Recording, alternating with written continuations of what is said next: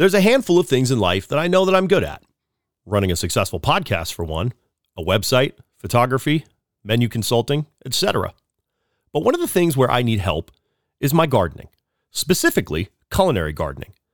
It's one thing to have a nice succulent or a pretty plant to look at, but there's nothing like growing your own food, herbs, and more. That's why I turned to my friend of the Best Seats Podcast, Ashley Irene of Heirloom Potager, for all things culinary gardening. She's an expert through and through who's worked with some of the best chefs and restaurants here in Orange County. Just see the work that she did up at the amazing Poppy and Seed in Anaheim, or some of the work she's doing with chefs like Zach Sher over at the Bello Chef's Table. She's talented, witty, incredibly smart, and a consummate professional through and through. Whether you're running a restaurant program, a craft cocktail program, or you just want to start growing some great food at home, she has everything you need and more. So to get more information, set up a consultation, or just to see some of the things that she's done in the past, check out heirloompotager.com for more information.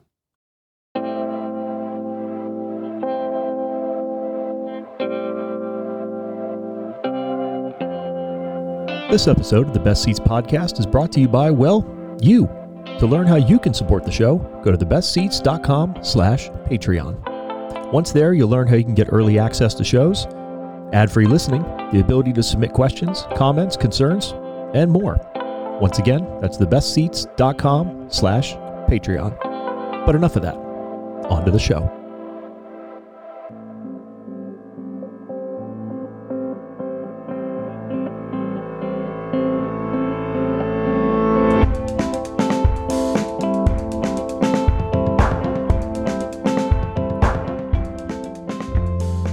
What's up, everybody? Hello, and welcome to the first ever episode 126 of the Best Seats Podcast, the only podcast bringing you interviews of some of the most talented people in and around the hospitality community, from right here in Orange County, where the show is based, to the rest of Southern California and beyond, each and every episode. As always, I'm your host, Crawford McCarthy, founder and principal of the Best Seats. You can find me, obviously, all over Instagram at The Best Seats. Also, I'm doing photography now, so there's a secondary account, The Best Seats Studios, if you want to check that out. Thank you so much to my friend Ally Coyle, who provides the music for the show. Actually, it's a happy birthday to Ally on the day that I'm recording this intro, so it may not be after you listen to it. But again, happy birthday to Ally. She makes the show sound good. As always, do not forget that the very best experience can be found over at thebestseats.com, where you can find more content just like this. You can check out the blog. You can check out the merchandise store. But the very, very best is for those of you who support each and every month, and I thank you so much for doing so, over on patreon.com/thebestseats, where you can get early ad-free listening to each and every episode. You get exclusive access to the bonus episodes with a bunch of more stuff planned for 2023. Also, Patreon has made a lot of changes in the past, like 2 months, give or take, with app updates. The UI is different, but there's also a lot of really cool back-end stuff, including the ability for me to sell exclusive one-off pieces, whether those are episodes or special things. There's also some free access. So if you are interested in checking out Patreon, I think what I might do is go back and open up some of the older bonus episodes. So if you kind of want to get an idea of what that's like, you can check out some of those for free. No matter, like, you don't have to pay any cost, even as low as that $2 a month. If you want to get an idea of what it's like, it's kind of like a preview. I'm still learning some of the new updates that they put in myself, but yeah, there's a bunch of new stuff coming. So look for some even more kind of cool stuff to come to Patreon now that they're making it even easier for creators. And I thank that team for doing so. Enough of that. Let's jump into the show. If you listen to the episode 1 or 2 episodes ago with my friends Lamar and Sonia from Wine Militia and Militia Consulting, we were talking about the Santa Barbara Vintners Festival. I was up in Santa Barbara, and I already had the podcast equipment in my trunk. At about 45 minutes in the drive, I was like, hey, if anybody wants to record, I would love to sit down with some winemakers while I'm up there. Now, this was a tight schedule for this weekend. Again, driving up, had a tasting that afternoon over at another winery. Shout out to that team. You know who you are, and I love you for doing that. But I wanted to sit down with some people, and because, again, it's hard. As much as I love doing remote for those 3-4 hour time differences or even states away, it's always better to sit down in person.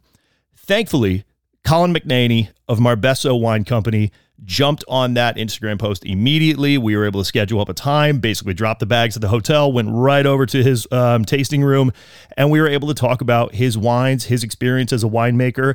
He's someone who's been in the game 20 years, Now he's launching his own project with Marbeso. It's been around, I want to say 2019 was their first vintage. Might have been 2018. You'll hear it in the show from him directly. But one of those really, really great stories. I love talking to winemakers from all over.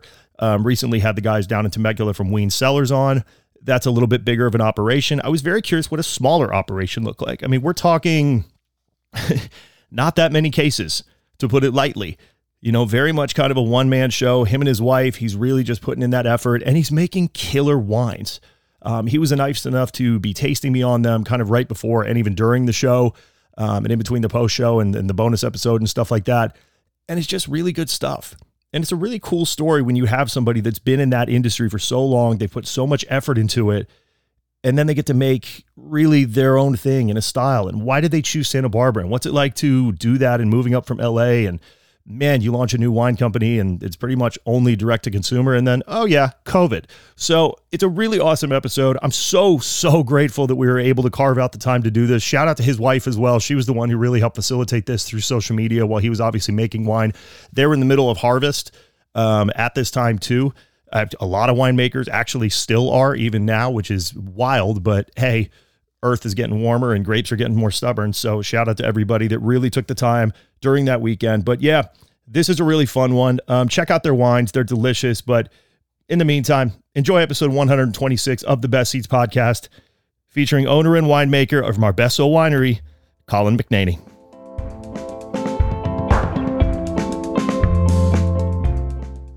Colin, thank you so much for taking the time up here in Santa Barbara. Obviously, I'm coming up for, at the time of this recording, the Vintners Festival is tomorrow, but I reached out on social media. I said, hey, I've already got the podcast equipment in my car. Would love to get some winemakers on. Your wife immediately reached out to me, and I could not be more excited to be here at Marbeso. But before we dive into your wines, your winemaking approach, your background, your history, would you mind introducing yourself and giving a little bit of your background? Yeah, sure. So my name's Colin. I've been making wine for about... this will be my 20th vintage in 18 years. Kind of cut my teeth in Santa Cruz Mountains. Studied sustainable agriculture, agroecology at UCSC, Uncle Charlie's summer camp. And then I've never heard that before. Yeah, that's Uncle awesome. Charlie's summer camp. It was a good time. But apart from that, learned how to grow food, and then it kind of spiraled into sustainable viticulture. Wrote a thesis on sustainable vit, and then planted a vineyard up in Aptos, and from there started planting vineyards all over the mountains. Got a job at Byington Winery. There was a whole collection of winemakers there: Jeff Emery, Santa Cruz Mountain Vineyard; Ryan Beauregard, Beauregard Vineyards, and it's kind of a fast-paced slide into winemaking. And so you'd walk in the lab, six different things going on, start taste, and they go, "Hey, this kid's got a really good palate." So that kind of spurred me into, I could become a winemaker, and was obviously very fascinated with the industry. It takes a lot of skill to grow a perfect crop, let alone take that perfect crop and turn it into something beautiful like wine. So I took that tool and the experience, and then went over to Martinborough Vineyards in North Island, New Zealand. I realized I could take winemaking, and use it as a tool to travel, right? And so... landed in North Island, New Zealand, Martinborough Vineyards, making all natural Pinot Noir, natural ferments, and they were very esteemed in what they did. And surfed all over the island. Back to Santa Cruz, and then 2012 went to Western Australia, Margaret River, Lewin Estate, making high-end Chardonnay. Yeah. So surfing and winemaking and putting myself on the coastlines of these beautiful parts of the world were kind of my jam. And so collectively back to the Santa Cruz Mountains, was making wine for a company called La Honda Winery. We're doing about 2,000 cases, planting boutique vineyards for venture capitalists, basically, of Santa Cruz Mountains. So when I started that company, we only had a handful of vineyards. By the time I left, in 10 years, we had 150 vineyards, 8 full-time guys, collectively 40 acres, about 2,000 cases. That's awesome. It was pretty cool, I got to see a lot, make a lot, and the exposure was pretty great into what we were doing. But I wanted more focus, and so at that time and frame, my wife and I decided we wanted to create our own brand. So we were either going to go north or we were going to go south. North, Napa, Sonoma, Mendo. Napa and Sonoma were pretty saturated for a small independent producer to try and be someone. Mendocino was epic Anderson Valley, awesome wines. It was just too far from our home front, basically, in Southern California. So we settled in Santa Barbara County, which is very supportive of independent small boutique winemakers. It's also a young wine-growing region collectively as a whole. And yeah, we fit here. And so we started the brand Marbeso, Beso Del Mar, Kiss of the Sea. 2019 was our first vintage. And so it's taken us about 5 years to ramp up to this point where we're living here now permanently, making about 1,000 cases from a handful portfolio of awesome vineyards in Santa Barbara County. And just as of like a month ago, doing direct-to-consumer here in our killer little tasting room in the cellar in Buellton. I was going to say, I mean, that's where we're recording today. Obviously, audio podcast, people can't see it, but this is an awesome little tasting room. And again, like you've been kind enough to taste me on one of the wines. I'm going to taste the Chardonnay in a little bit once we're done recording this. But I mean, these are really, really killer.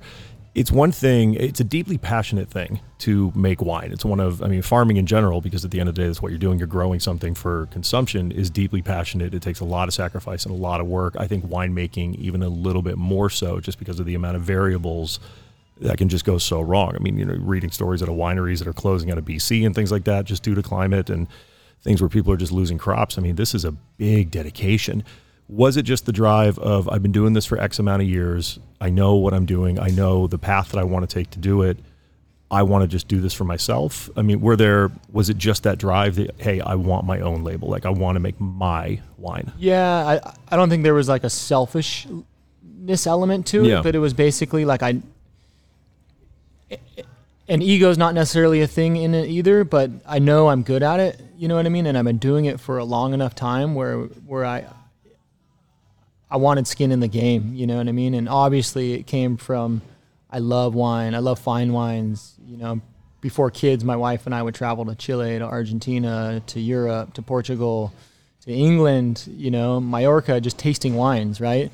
That was kind of the coolest part about traveling and working vintages abroad. You were immediately absorbed into these communities where all of a sudden you're at family barbecues, you know, as soon as you land, you're in the winery, you meet 20 people and they're all invited, you know, and then when you're traveling, that's the hardest part is to be immersed into local culture as a traveler. And so it became a tool and a community across the globe that I just felt I resonated with.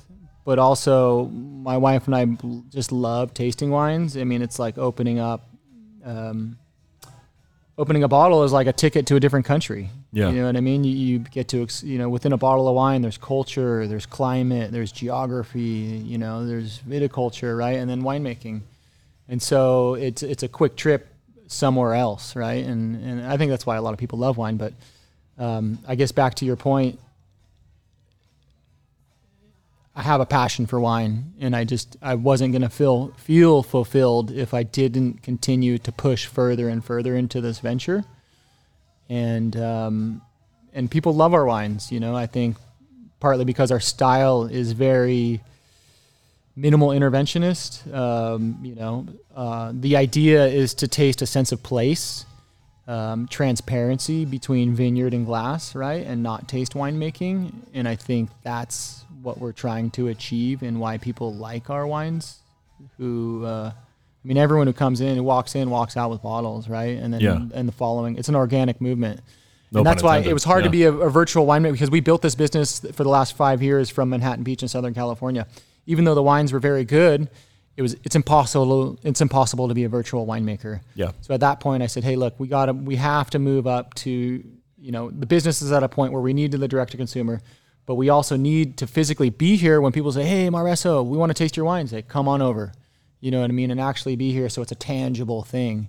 And that wine is a dedication where you only succeed if you're 100% in the game. 100%, yeah. You have to be 100%. And so that was a learning lesson in the last 5 years, even though, you know, we were growing. There's just a certain, at a wholesale value, there's only... It's tough to be a virtual winemaker. Well, and or winery. No, 100%. I agree with you. I mean, that virtual aspect is impossible, and it begs the question because it's the elephant in the room. You started, you know, 2019, which you said your first vintage. Obviously, everything was virtual the year after that with 2020 and COVID and everything else. I mean, it's hard enough to navigate a new business in any aspect of the hospitality industry, whether you're doing restaurants, bars, whether you're making something, but wine especially. I mean, being a new kind of a label, like trying to get your name out there, and then everybody has to stay home and you don't want to be a virtual brand. How was it navigating? I mean, I have to ask, how was it navigating kind of those COVID years as a small upstart? It was tough. I kind of took my teeny fortune, you know what I mean, and made 40 barrels of wine, right?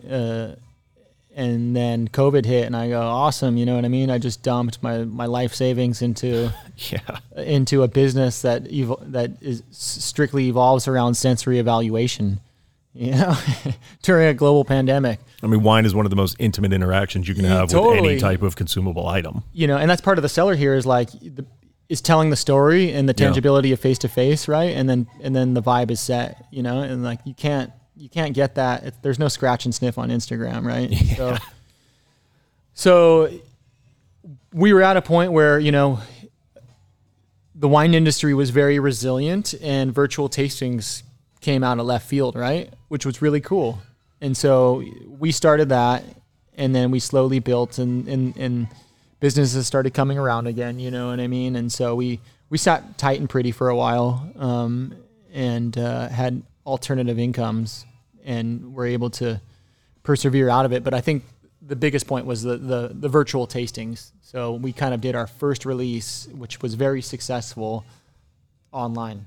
Nice. You know, and we had an awesome turnout, you know, and it was just being creative where I sent like 100 ml bottles of flights, right? You know, packaging up 60 of those and just sending them across the country, right? And then going live and then having people buy cases after that, you know. That's awesome. There was good feedback.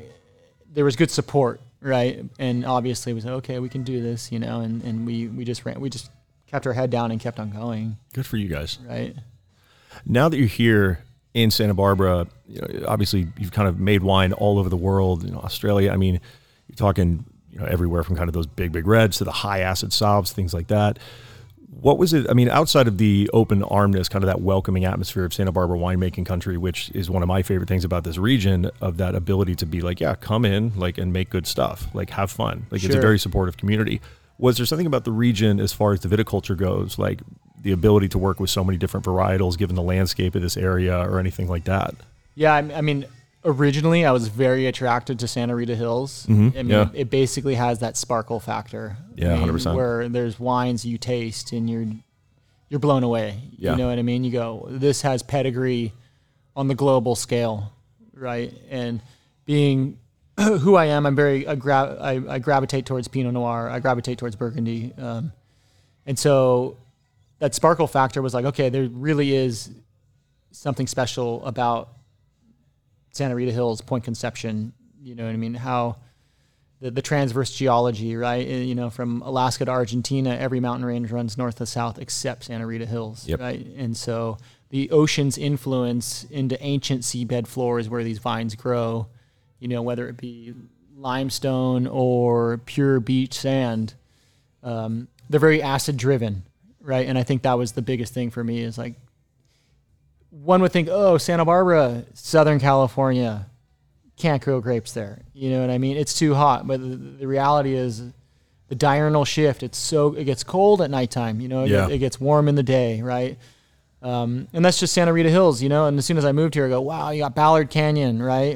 Which is all kind of like Rhone producing stuff. And then you have Happy Canyon, which is all Cabs and Sabs and Bordeaux's, and then you have Santa Maria, which is just another cool wine growing region where you can eclectically kind of grow whatever you desire out there, right? And lots of it. And so I realized there was a lot more to it than just the Santa Rita Hills. And so it allowed us to just not make just Pinot Noir and Chardonnay, you know, making varietals like Grenache, Grenache Blanc, Carbonic stuff, Pinot Gris, and really just having fun with the region. Yeah. Where I was we never really had exposure like that in the Santa Cruz Mountains. You know, it was a stiff line between Cab, Merlot, you know, on the east side, west side, or whatever it be, cool sites, Chard, Pinot. Right? You grow what you can grow. You grow what you can grow. The land's going to give you what it can. But it is an amazing thing about And again, I was just in Temecula on a press trip, and they're like, yeah, we're just going to go full Italian. Like, all of a sudden, we went to everywhere. They're like, oh, you want to taste some Montepulciano? They're like, yeah, because we can grow it. Santa Barbara, it's almost that times 10 because of that kind of, I think it's what, transverse valley is what it's called. Geology, yeah, transverse geology. It's just, I mean, the options here are wild. As a winemaker, how do you balance keeping kind of the business on track and focused enough where the consumers are kind of like not confused by what's going on, but also you have this huge color palette of great flavors and varietals to work with? Yes. As a winemaker, how do you kind of approach kind of each harvest and what you want to make? We're learning, obviously, you know what I mean? Obviously, we're a newcomer with a new brand, and everything we put in bottle is delicious.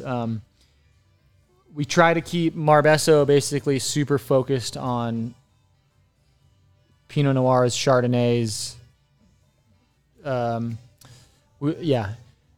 We always have an Ascona Vineyard Santa Cruz Mountain Pinot, which is grown 2,700 foot up on top of Skyline, 100% whole cluster Pinot. We always have our Our Lady of Guadalupe Santa Rita Hills Pinot, all de-stemmed. So I can showcase people, vintage to vintage, these wines will always be there for you.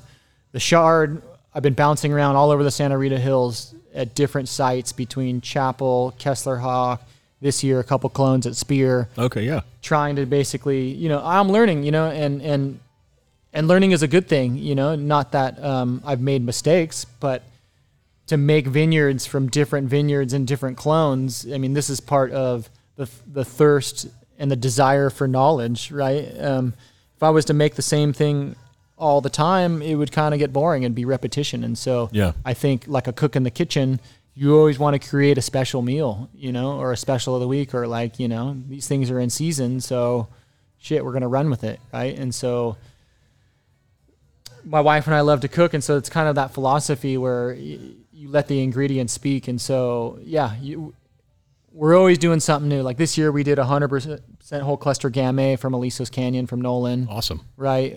Carbonic Pinot Gris from North Canyon. And the idea is that there will always be something new, always something different, always something delicious coming down the pipeline to attract members to our wine club. Yeah. Or people in general coming to taste wines, right? And because we don't own any land and we contract fruit, we have the ability to grab fruit from different regions that are good at what they do. Yeah, 100%. Right? And so we put together a portfolio that, hey, if you don't like this wine, it's all good. We have, you know, there will be something in the lineup that I guarantee you'll gravitate towards, right? And so, yeah, collectively, and we're growing, you know, I mean, we think we're working on different labels, and we have our friend Kylie Long, who did our artwork. We're trying to have her be the budding artist behind all of our new and upcoming labels as well. She did Marbeso, this Lady of the Sea right here. Yeah, there's a massive, really, really awesome mural. And so, she's a beautiful young artist, and we're trying to collaborate and, you know, showcase her work and grow together, right? And so I think there's an organic movement happening there that it's just a cool collaboration. That's great. So within the varietals and the fun things coming out, I guess is what I'm trying to say, is that she will develop new labels that will differentiate. And you'll get to keep kind of playing around with those different things. Yeah. You get to find, and so it's, yeah, exactly. So you basically both get to be an artist, just playing around with different kind of palettes and colors and things like that. And yours would be flavors and types. Exactly. The term natural wine is nothing new. I mean, just, you know, places in Hungary and Italy and all over Europe that have been making quote unquote natural wine for generations. But the term natural wine really, probably the past decade here in the US, really has gotten a lot of traction, especially places like Los Angeles, New York, parts of Texas. You see those kind of natural wine bars pop up, wine shops, things like that. As somebody who very much works with making low intervention wines, do you think there's kind of a misconception at this point about what natural wine is? Because I think a lot of people think like big mousy pet nats and things like that. And it's really just letting the kind of fruit speak for itself and just not messing with it to some extent. Yeah, I think the pendulum is swinging back. Because it got a little extreme there for a little bit. It's pretty extreme, you know, and I've tasted some pretty gnarly wines. I was going to say, I still have a couple of funky bottles back at my place, and I'm like, I don't know if I'm going to get to those. And not to discredit them or what they're trying to achieve. No, but, not at all. Know, we're trying to make super sound wines, microbially stable. You know, I don't make 0.0 wines, but we don't add a lot of sulfur. We're very minimal in our amounts, but I do like SO2 because I do like clean wines. Yeah. And I do, because our wines are unfined, unfiltered, and they're living products. A little bit of SO2 makes me feel better. Plus, I like the way it tastes and smells. You know, it's just a cleaner approach. So, we're shifting all of our wines to organic farming. You know, I think it's a big deal, and it's part of my education that I feel so strongly about. But the natural wine move, it's a big wave, right? And we definitely want to ride that wave, but we're kind of on the, you know, we're between a rock and a hard place, because I don't want to be in the forefront of kombucha-esque wines. Yeah. Right? It's a great way to put it. We're trying to make more linear focused wines, right? And so things that maybe they're not as fresh as if we bottled them with turbidity in the spring, but they sat on lees for 10 months and then were bottled. You know, a little more focus, a little more restraint, a little more tension, I think, is important for us in what we're trying to achieve. And so, not that there's a right way or a wrong way, you know what I mean? And we're just trying to make the wines that we enjoy drinking. Yeah. Right? But when my wife and I go out and drink wines, you know, we love drinking, you know, those are the wines we gravitate towards, right? We drink the skin contact stuff, right? You know, and the funky stuff. Not too funky, you know what I mean? But like they can show a lot more expression and personality, right? And freshness and varietal characteristics that we love to drink. Yeah. Right? You mentioned that you contract there's only so much land to go around. There's a lot that goes into it. I mean, to say it's a huge investment is an understatement. What are some of the pros and cons with contracting to kind of get your juice versus having to worry about your own plot and constantly being there, like seeing what's going to come from the land? Yeah, I think our next move is to lease some acreage, so we could secure our costs and basically start being full circle wine growers. Yeah.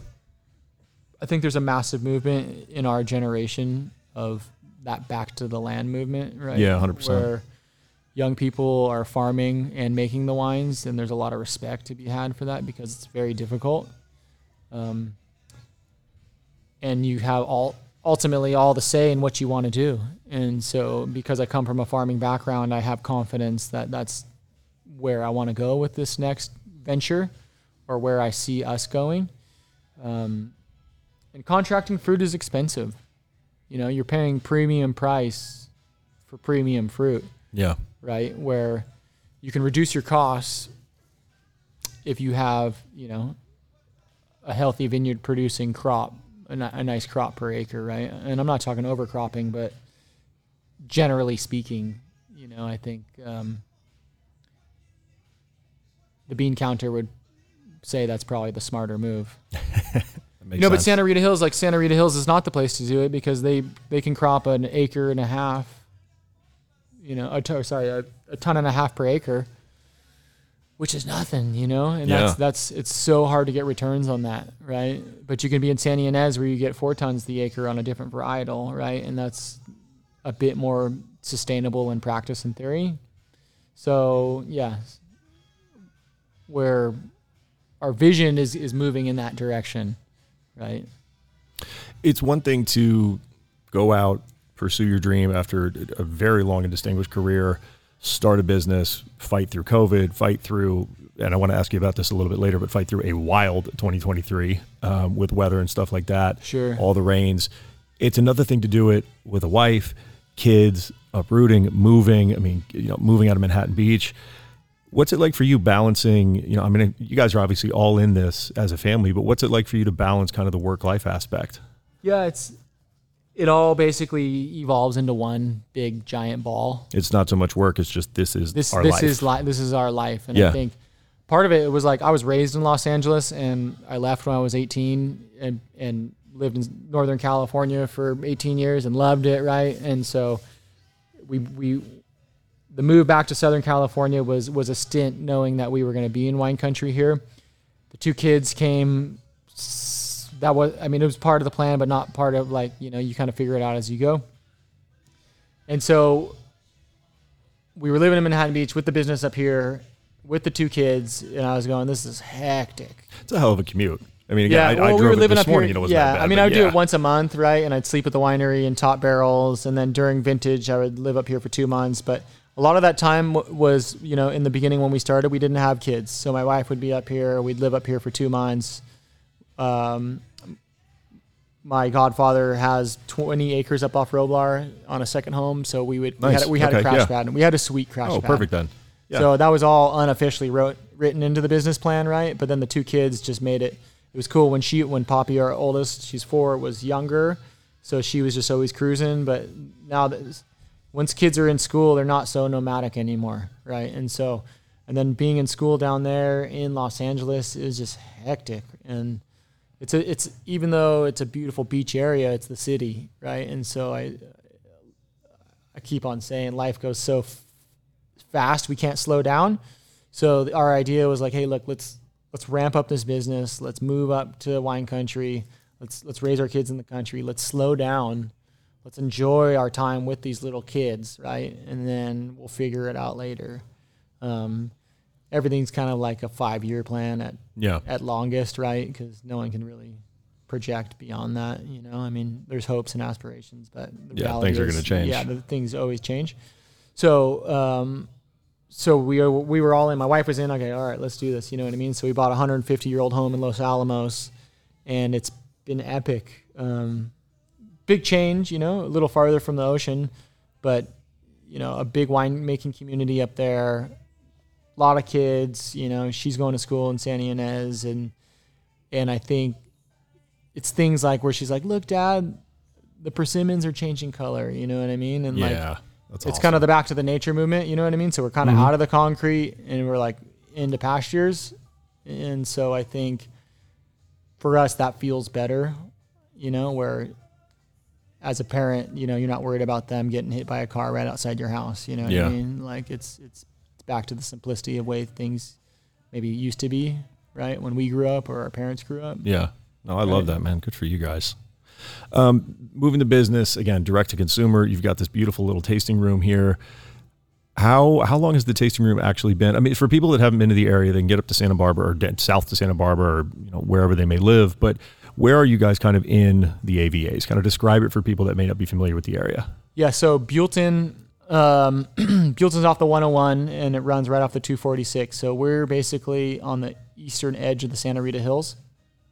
I call Buellton the belly button of California because it's just this really strange, awesome spot that is very necessary for production of the rest of California. What an awesome way to describe it. I love that. I'm taking that with me. Solvang is just a trippy spot. So we're basically 45 miles north of Santa Barbara on the 101, right? And it's smack dab in Buellton.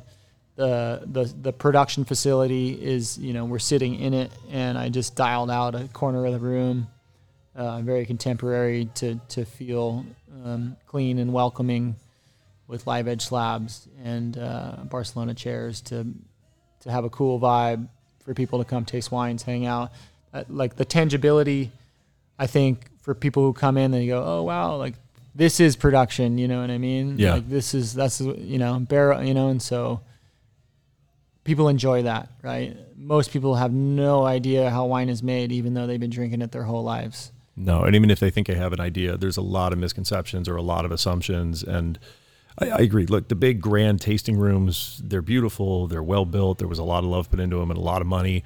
Something like this, what you guys have here is, I think if you come in here and this doesn't like speak to your heart and make you happy and curious and you want to like start pointing to stuff, go, oh, what's that, then wine maybe isn't for you. I mean, this is great. This is the real, so it's, I guess I would probably, it's like the Tin City vibe of Santa Barbara. Yeah, you know I mean? 100%. Even though we don't have a Tin City, but it's kind of that vibe, and everyone's friendly, everyone's welcoming, you know what I mean? Everyone's supportive, and I think one of the biggest moves for us was, I mean, because LA is only 2 hours away from here,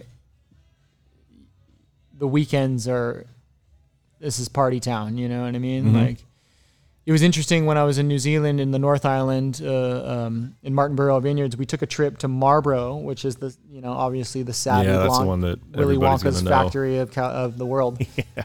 So, but there's no city near it, right? So on the weekends, they produce all this wine. There's all these wineries on the weekends, still tumbleweed ghost town.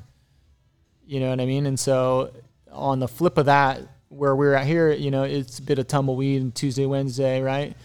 LA shows up on Thursday and they don't leave till Monday, you know? And I think that's the biggest thing, is that the consumers are right there. I think it's like the biggest wine consumer market in the whole country, sixth biggest in the world, mm-hmm. right? Los Angeles is big. And so Santa Barbara has nowhere to grow but bigger, with LA finding out that, like, you know, this is their quote unquote wine country. Santa Barbara is a place that I have a very deep admiration for and a deep love for. This wine country is something that I am a huge fan of. I wrote a story last year kind of giving people a primer for it, and it feels like it's still kind of waiting for that big push, that big discovery, whatever that next big thing is. In your opinion, as we start to kind of wrap down this main episode, before we do a bonus episode, I want to ask, as a newer winemaker, as somebody who is, you know, your brand is growing, you're making great stuff, what do you think some of the things that the region, that would help the region grow? Is it just more awareness from consumers? Is it infrastructure, things like hotels, things like that? What do you think would help even more people come? That's a great question. As a small duck in a big pond, I don't know if I have that answer per se. I know infrastructure in Los Olivos, you know, everything runs off septic, and they weren't ready for this, or built for what was to come, right? And yeah. So if anyone's been in Los Olivos, in the end of your tasting rooms, going to the bathroom's a big deal. Yeah, it is. You know what I mean? And I was told, if you get a tasting room, you either get a choice to have a toilet or a sink. And so, yeah, infrastructure up in that neck of the woods is a big deal. What about you? I'm just a small fish. I don't think I have an answer for the bigger. I can't necessarily. Maybe you'll find some answers at the Santa Barbara Vintners Festival tomorrow. Just take a microphone and ask everybody, what would you change? I'm running for office. As we start to kind of wind this one down, if people want to learn more about these wines, they want to learn kind of more about your background, your process, they want to come up and experience this tasting room, whether it's websites, information, obviously it's direct to consumer, so you guys are doing online sales and things like that. Yes. Wine Club, where can people kind of get all that information at? The easiest way is Instagram, mm-hmm. you know, and then just DM us, right? It's the cleanest, easiest way. I think that's even easier for people than emails these days. Yeah. Right? That was how we set up this podcast. Yeah, it's Instagram. It's funny, just from a social media, like, not that I'm some guru or anything like that, but like, it seems like Facebook's fallen off the platform and Instagram's just very mainstream, which I support, even though it's the same company. Instagram is where we're trying to share our story, you know, and so long story short, a DM, hey, I want to come taste in the cellar. And absolutely. You know what I mean? It's Instagram's a bad drug. So the wife's on it all the time. You know what I mean? And so, that's fair. Yeah. I try to stay off of it as much as possible, but that's hard to do.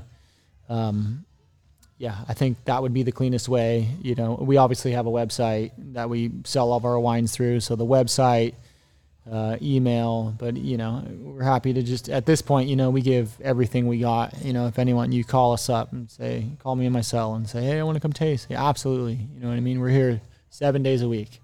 Right. And so that's where having a tangible tasting room in the cellar by appointment is crucial, I feel like, because it's just opened up so many doors for people like yourself. Just roll right up, you know what I mean? And have a glass and a chat, you know, check the vibe and then take off. And I think that's important.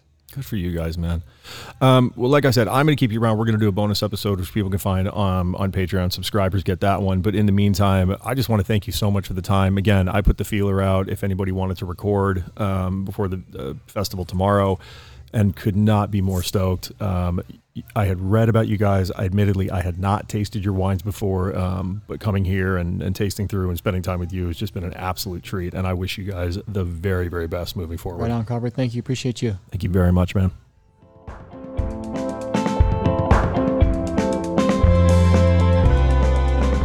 Thank you once again to Colin for taking the time out of his day. Thank you to his wife for helping to facilitate, watching their little girls and watching, again, just, I mean, kids in the background. We had people in the back. I mean, this is a busy time, and this was a last minute thing. So I'm so grateful for him for taking the time to sit down on the show, and I hope you enjoyed it. Definitely check out their wines. I'm not just saying this because he was nice enough to come on and taste me on them. They really are delicious. I walked out of there with several bottles myself. Thank you once again to Ally Coyle, who provides the music for the show. Thank you to all of you who do support the show on free feeds, wherever you're listening to it. And obviously, thank you to everyone who supports on Patreon. It has been a wild couple of months with some big changes happening in the background. We had a little bit of a gap in episodes, but we are back. Everything is strong throughout the end of the year, and there was some great new content coming to Patreon with all the updates they have made. So thank you, everybody. Stay safe out there. Enjoy the holidays. They are coming up soon, and we are going to hit the ground running, and I will see you soon. Take care. The Best Seats Podcast is an original production of The Best Seats. It is written, edited, produced, and owned by myself, Crawford McCarthy, founder and principal of The Best Seats. It's based in Orange County, California. It is subsidized through generous monthly donations at patreon.com/thebestseats. The following are the names of those who subscribed at the highest monthly tier, aka norm status, and allow me to continue producing this show each and every month. As a thank you for their continued support, here are the names. Serena Warino, George Pavlov, Eric Lutz, Paige Reardon, Loco Lipo, Tim Falk, Burrito No Rito, Sasha Lyons, Subtle Bubbles, Jay Baker, Tim Swine, Burgermaster, It Ain't Easy Being Greasy, Boyga Kang. Thank you for your support.